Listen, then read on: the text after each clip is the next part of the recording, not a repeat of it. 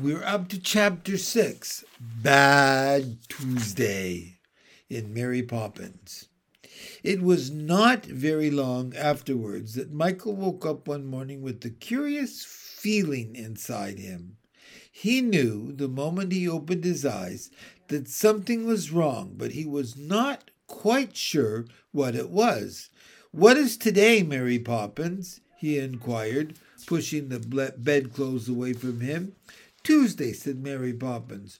Go and turn on your bath. Hurry, she said as he made no effort to move.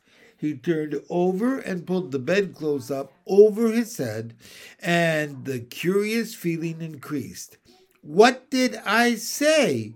asked Mary Poppins in that cold, clear voice that was always a warning. Michael knew now what was happening to him. He knew he was going to be naughty.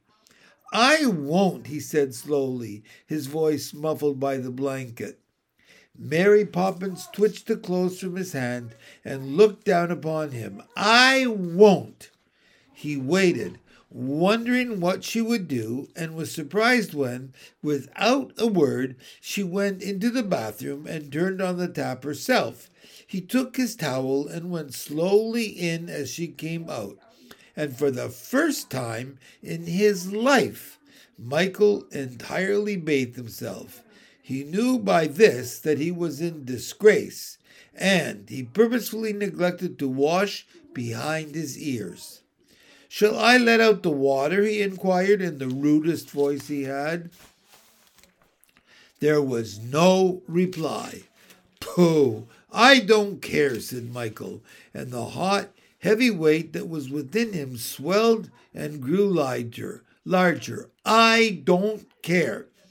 He dressed himself then, putting on his best clothes that he knew were only for Sunday, and after that he went downstairs, kicking the banisters with his feet, a thing he knew he should not do, as it waked up everybody else in the house.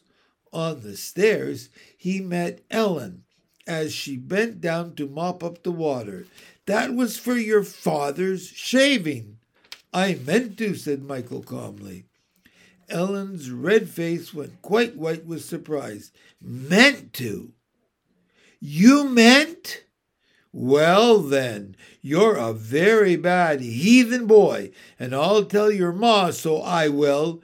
Do, said Michael and he went on down the stairs. Well, that was the beginning of it. Throughout the rest of the day, nothing went right with him.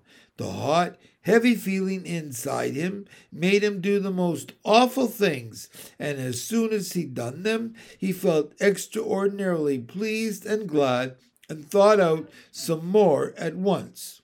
In the kitchen, Mrs. Brill, the cook, was making scones. No, Master Michael, she said, you can't scrap out the basin. It's not empty yet. And at that, he let out his foot and kicked Mrs. Brill very hard on the shin, so that she dropped the rolling pin and screamed aloud. You kicked Mrs. Brill! Kind Mrs. Brill! I'm ashamed of you said his mother a few minutes later when Mrs. Brill had told her the whole story. You must beg her pardon at once. Say you're sorry, Michael. But I'm not sorry. I'm glad. Her legs are too fat, he said, and before they could catch him, he ran away up the area steps and into the garden. There, he purposefully bumped into Robertson Ay, who was sound asleep on top of one of the best rock plants, and Robertson Ay was very angry. I'll tell your pa, he said threateningly. And I'll tell him you haven't cleaned the shoes this morning, said Michael, and was a little astonished at himself. It was his habit, and Jane's always to protect Robertson Ay, because they loved him and didn't want to lose him. But he was not astonished long, for he had begun to wonder what he could do next, and it was no time before he thought of something. Through the bars of the fence he could see Miss Lark's Andrew daintily sniffling at the next door lawn and choosing for himself the best blades of grass. He called softly to Andrew and gave him a biscuit out of his own pocket, and while Andrew was munching it, he tied Andrew's tail to the fence with a piece of string. Then he ran away with Miss Lark's angry, outraged voice screaming in his ears, and his body almost bursting with the exciting weight of that heavy thing inside him. The door of his father's study stood open for Ellen, had just been dusting the books. So Michael did a forbidden thing. He went in, sat down at his father's desk, and with his father's pen began to scribble on the blotter. Suddenly, his elbow, knocking against the inkpot, upset it, and the chair and the desk and the quilt pen and his own best clothes were covered with great spreading stains of blue ink. It looked dreadful, and fear of what would happen to him stirred within Michael. But in spite of that, he didn't care. He didn't feel the least bit sorry. That child must be ill, said Mrs. Banks when she was told by Ellen, who suddenly returned and discovered him of the latest adventure. Michael, you shall have some syrup of figs. I'm not ill. I'm weller than you, said Michael rudely. Then you're simply naughty, said his mother, and you shall be punished. And sure enough, Five minutes later, Michael found himself standing in his stained clothes in a corner of the nursery facing the wall. Jane tried to speak to him when Mary Poppins was not looking, but he would not answer and put out his tongue at her.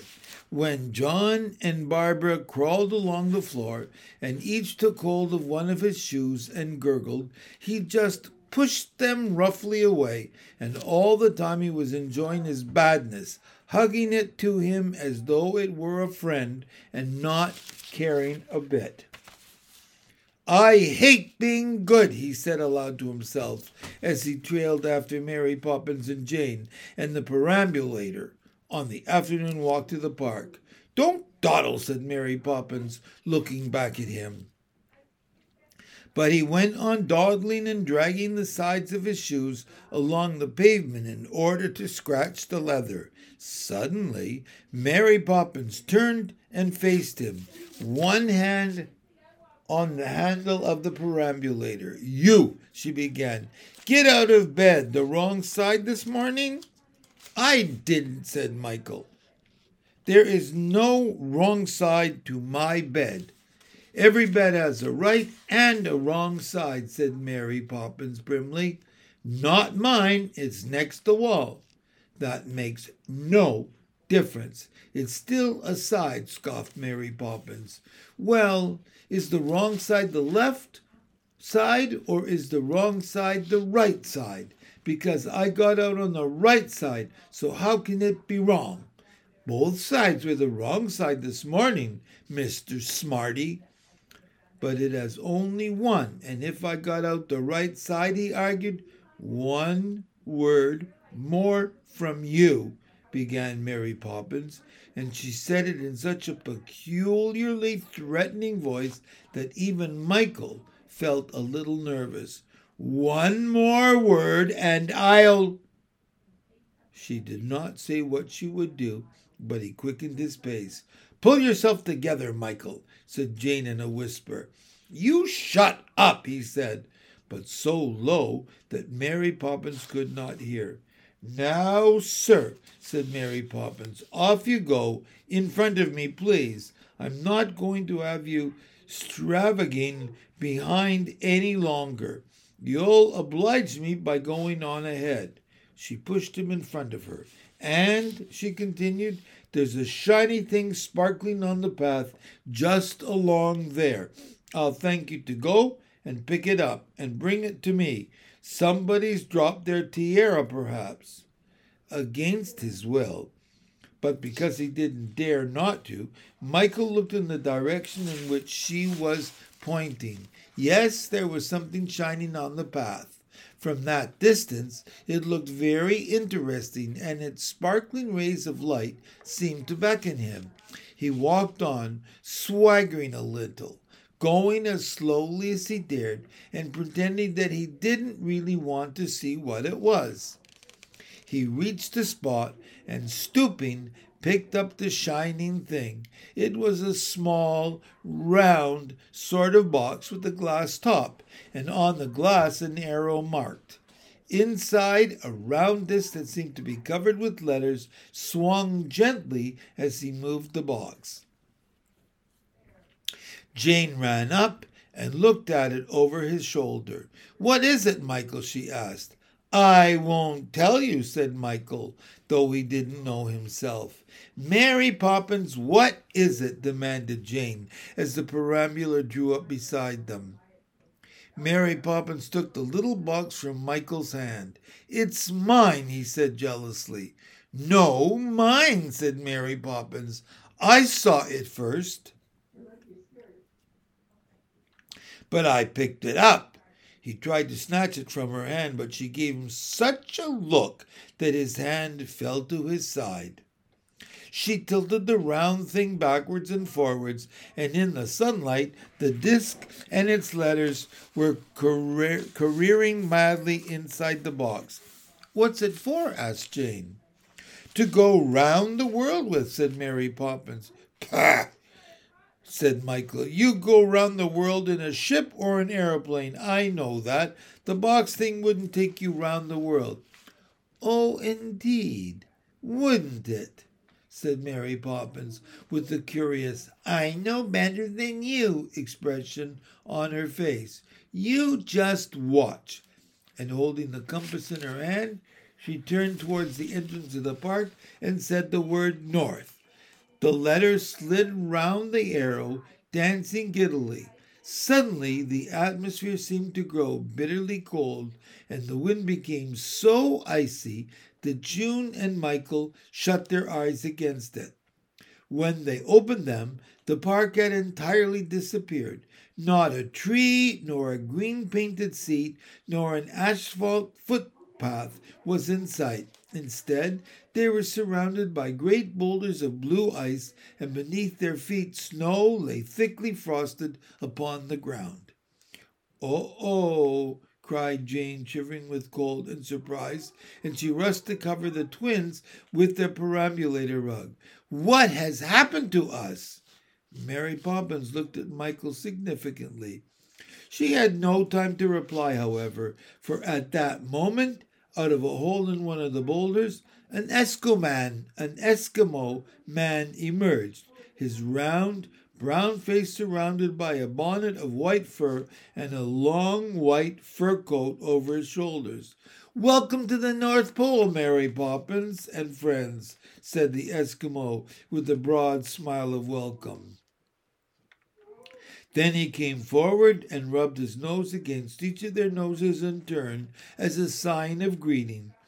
Presently, a lady Eskimo came out of the hole carrying a baby Eskimo wrapped up in a sealskin shawl. Why, Mary, this is a treat, she said, and she too rubbed noses all around. You must be cold, she said. Then, looking with surprise at their thin dresses, let me get you some fur coats. We've just been skinning a couple of polar bears and you'd like some hot whale blubber soup, wouldn't you, my dears? I'm afraid we can't stay, Mary Poppins rejoined quickly. We're going around the world and only looked in for a moment. Thank you all the same. Another time, perhaps. And making a little movement of her hand, she spun the compass and said, South. It seemed to Jane and Michael then as if the whole world like the compass, were spinning round, and that they were in the middle of the spin, as one is when the conductor, as a special treat, takes you inside the works of a merry-go-round. As the world swung around them, they felt themselves getting warmer and warmer, and when it slowed down again and became steady, they found themselves standing beside a grove of palm trees. The sun was shining brightly, and all about them stretched gold and silver sands that were as hot as fire beneath their feet. Beneath the palm trees sat a man and a woman, both quite black all over, and with very few clothes on. But to make up for this, they wore a great many beads. Some hung round their heads, just below great crowns of feathers, some in their ears, one or two in their noses. Beads were looped about their necks, and plaited bead belts surrounded their waists. On the knee of the Negro lady sat a tiny black pickaninny with nothing on it all. It smiled at the children as its mother spoke. I've been expecting you a long time, Mary Poppins, she said, smiling. You bring them children there into my little house for a slice of watermelon right now. My, but them's very white babies. You want use a little bit black boot polish on them.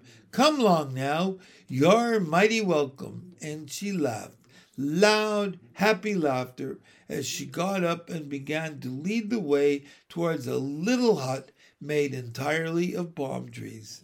Jane and Michael were about to follow, but Mary Poppins held them back. We've no time to stay, unfortunately. Just dropped in as we're passing, you know. We've got to get round the world, she explained to the two black people, who lifted up their hands in surprise. You got some journey, Mary Poppins, said the man, smiling and rubbing the end of his great club along his cheek as he looked at her with his sparkling black eyes. Round the world, my! But you's better be getting busy, yes, said his wife. She laughed again as though the whole of life were one huge joke, and while she was laughing, Mary Poppins moved the compass and said in a loud, firm voice, East. The world went spinning again, and presently it seemed to the astonished children only a few seconds. The palm trees were no longer there, and when the spinning movement ceased, they found themselves in a street lined with curiously shaped and very small houses. There appeared to be they appeared to be made of paper, and the curved roofs were hung with little bells that rang gently in the breeze. Over the houses, almond and plum, tree, plum, plum trees spread branches weighted down with bright blossom, and along the little street, people in strange, flowery garments were quietly walking in a most pleasant and peaceful scene. I believe we're in China, whispered Jane to Michael. Yes, I'm sure we are. She went on as they watched the door of one of the little paper houses opening and an old man stepping through it. He was curiously dressed in a stiff, bro- stiff brocade kimono of gold and silken trousers gathered in with a golden ring at the ankles his shoes turned up at the toes very stylishly. From his head there hung a long gray pigtail that reached nearly to his knees, and from his lips drooped as far as his waist a very long mustache. The old gentleman, seeing the little group formed by Mary Poppins and the children, bowed so low that his head touched the ground. Jane and Michael were surprised to see Mary Poppins bowing in the same way till the daisies in her hat were brushing the earth. What are where are your manners? Hissed Mary Poppins, looking up at them from that unusual position.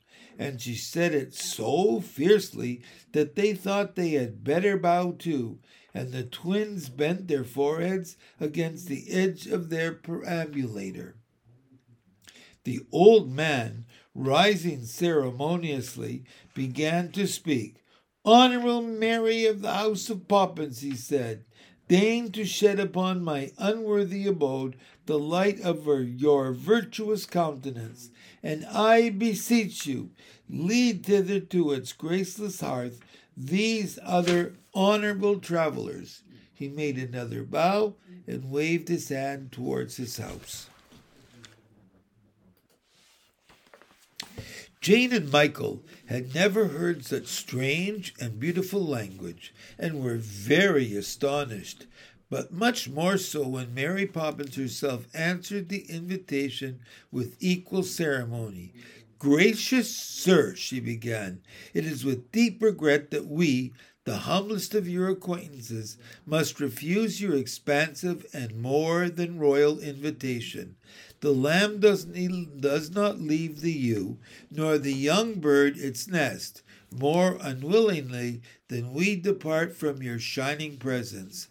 But, noble and ten times splendid sir, we are in the act of encompassing the world, and our visit to your honorable city can, alas, be but momentary. Permit us, therefore, to remove our unworthy persons from you without further ceremony. The mandarin, for such indeed he was, bent his head and was preparing another elaborate bow when Mary Poppins very quickly moved the compass again. West, she said firmly. Round went the world till Jane and Michael were quite dizzy, and when it grew still again, they found themselves hurrying with Mary Poppins through great pine woods towards a clearing where several tents were pitched around a huge fire. In and out of the firelight flickered dark figures crowned with feathers and wearing loose tunics and trousers of fringed doeskin. One of the largest of these figures broke away from the rest and came hurrying towards Mary Poppins and the children. Morning Star Mary, he said. Greetings. And he bent over her and touched his forehead with hers. Then he turned to the four children and did the same to them. My wigwam awaits you, he said in a grave, friendly voice. We are just frying a reindeer for supper. Chief, Sun at noonday, said Mary Poppins. We have only dropped in. Indeed, we have come, as it were, to say good-bye. We have been round the world, and this is our last port of call. Ha! Is that so? said the chief, looking very interested. I have often thought of doing that myself, but surely you can spend a little time with us, if only so long as to let this young person, he nodded at Michael, try his strength against my great, great, great grandson, fleet as the wind. The chief clapped his hands. Hi ho he! he called loudly, and from the tents a little Indian boy ran towards them. He came swiftly up to Michael, and when he reached him, he flicked him lightly on the shoulder. Touched you last, he said, and ran like a hare. That was too much for Michael. With a bound, he was after him, with Jane on the heels of both. The three of them went dodging among the trees, circling one huge pine again and again. As fleet as the wind, led them on, always laughing and always out of reach. Jane dropped behind, beaten, but Michael was angry now and set his teeth and fled screaming after fleet as the wind, determined not to be outrun by an Indian boy. I'll get you, he cried, straining to run still faster. What are you doing? inquired Mary Poppins snappily. Michael looked back at her and stopped suddenly in his tracks. Then he turned again to the chase, but to his surprise there was no sign of fleet as the wind, nor of the chief, nor the tents, nor the fire. There was not even a pine tree to be seen, nothing but a garden seat, and Jane and the twins and Mary Poppy Poppins standing in the middle of the park running round and round that garden seat as if you'd gone mad. One'd think you'd been naughty enough for one day. Come along, said Mary Poppins. Michael pushed out his mouth sulkily. All around the world and back again in a minute. What a wonderful box, Jane was saying happily. Give me my compass, demanded Michael rudely. My compass, thank you, said Mary Poppins, and she put it away in her pocket. Michael looked at her as if he would like to kill her, and, indeed, what he felt was very like what he looked. But he just shrugged his shoulders and stalked off in front of them all and would not say a word to anybody. I could beat that boy any day, he assured himself as he went through the gate of number 17 and up the stairs. The burning weight still hung heavily within him. After the adventure with the compass, it seemed to grow worse, and towards the evening he grew naughtier and naughtier. He pinched the twins when Mary Poppins was not looking, and when they cried, he said in a falsely kind voice, Why, darlings, what is the matter? But Mary Poppins was not deceived by it. You've got something coming to you, she said significantly. But the burning thing inside him would not let him care. He just shrugged his shoulders, shoulders and pulled Jane's hair, and after that he went to the supper table and upset his bread and milk. And that, said Mary Poppins, is the end. Such deliberate naughtiness I never saw. In all my born days I never did, and that's a fact. Off you go, straight into bed with you, and not another word. He had never seen her look so terrible, but he still didn't care. He went into the night nursery and undressed. No, he didn't care. He was bad, and if they didn't look out, he'd be worse. He didn't care. He hated everybody. If they weren't careful, he would run away and join a circus. There, off went a button. Good. There would be fewer to do up in the morning, and another. All the better. Nothing in all the world could ever make him feel sorry. He would get into bed without brushing his hair or his teeth, certainly without saying his prayers. He was just about to get into bed, and indeed had one foot already in it when he noticed the compass line on the top of the chest of drawers. Very slowly he withdrew his foot and tiptoed across the room. He knew now what he would do. He would take the compass and spin it and go round the world, and they'd never find him again. And it would serve them right. Without Making a sound, he lifted a chair and put it against the chest of drawers. Then he climbed up on it and took the compass in his hand. He moved it. North, south, east, west, he said very quickly, in case anybody should come in before he got well away. A noise behind the chair startled him, and he turned round guiltily, expecting to see Mary Poppins, but instead there were four gigantic figures bearing down towards him the Eskimo with the spear, the Negro lady with her husband's huge club, the Mandarin with a great curved sword, and the Red Indian with a tomahawk. They were rushing upon him from all four quarters of the room with their weapons raised above their hands. And instead of looking kind and friendly as they had done that afternoon, they now seemed threatening and full of revenge. They were almost on top of him, their huge, terrible, angry faces looming nearer and nearer. He felt their hot breath on his face and saw their weapons tremble in their hands. With a cry, Michael dropped the compass. Mary Poppins, Mary Poppins, help me, help me! He screamed and shut his eyes tight. He felt something envelop him, something soft and warm. Oh, what was it? The fur coat of the Eskimo? The Mandarin's cloak? The Red Indian's doeskin tunic? The Black Lady's feathers? Which of them had caught him? Oh, if only he had been good. If he on, if only he had been good. If only. Mary Poppins, he wailed as he felt himself carried through the air and set down on something still softer. Oh, dear Mary Poppins! All right, all right, I'm not deaf. I'm thankful to say no need to shout, he heard her saying calmly. He opened one eye. He could see no sign of the four gigantic figures of the compass. He opened the other eye to make sure. No, not a glint of any of them. He sat up. He looked round the room. There was nothing there. Then he discovered that the soft thing that was round him was his own blanket, and the soft thing was lying on his own bed. And oh, the heavy burning thing that had been inside him all day had melted and disappeared. He felt peaceful and happy, and as if he would like to give everybody he knew a birthday present.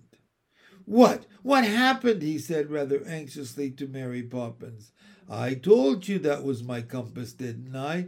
Be kind enough not to touch my things, if you please, was all she said as she stooped and picked up the compass and put it in her pocket.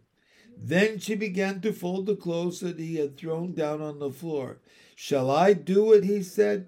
No, thank you.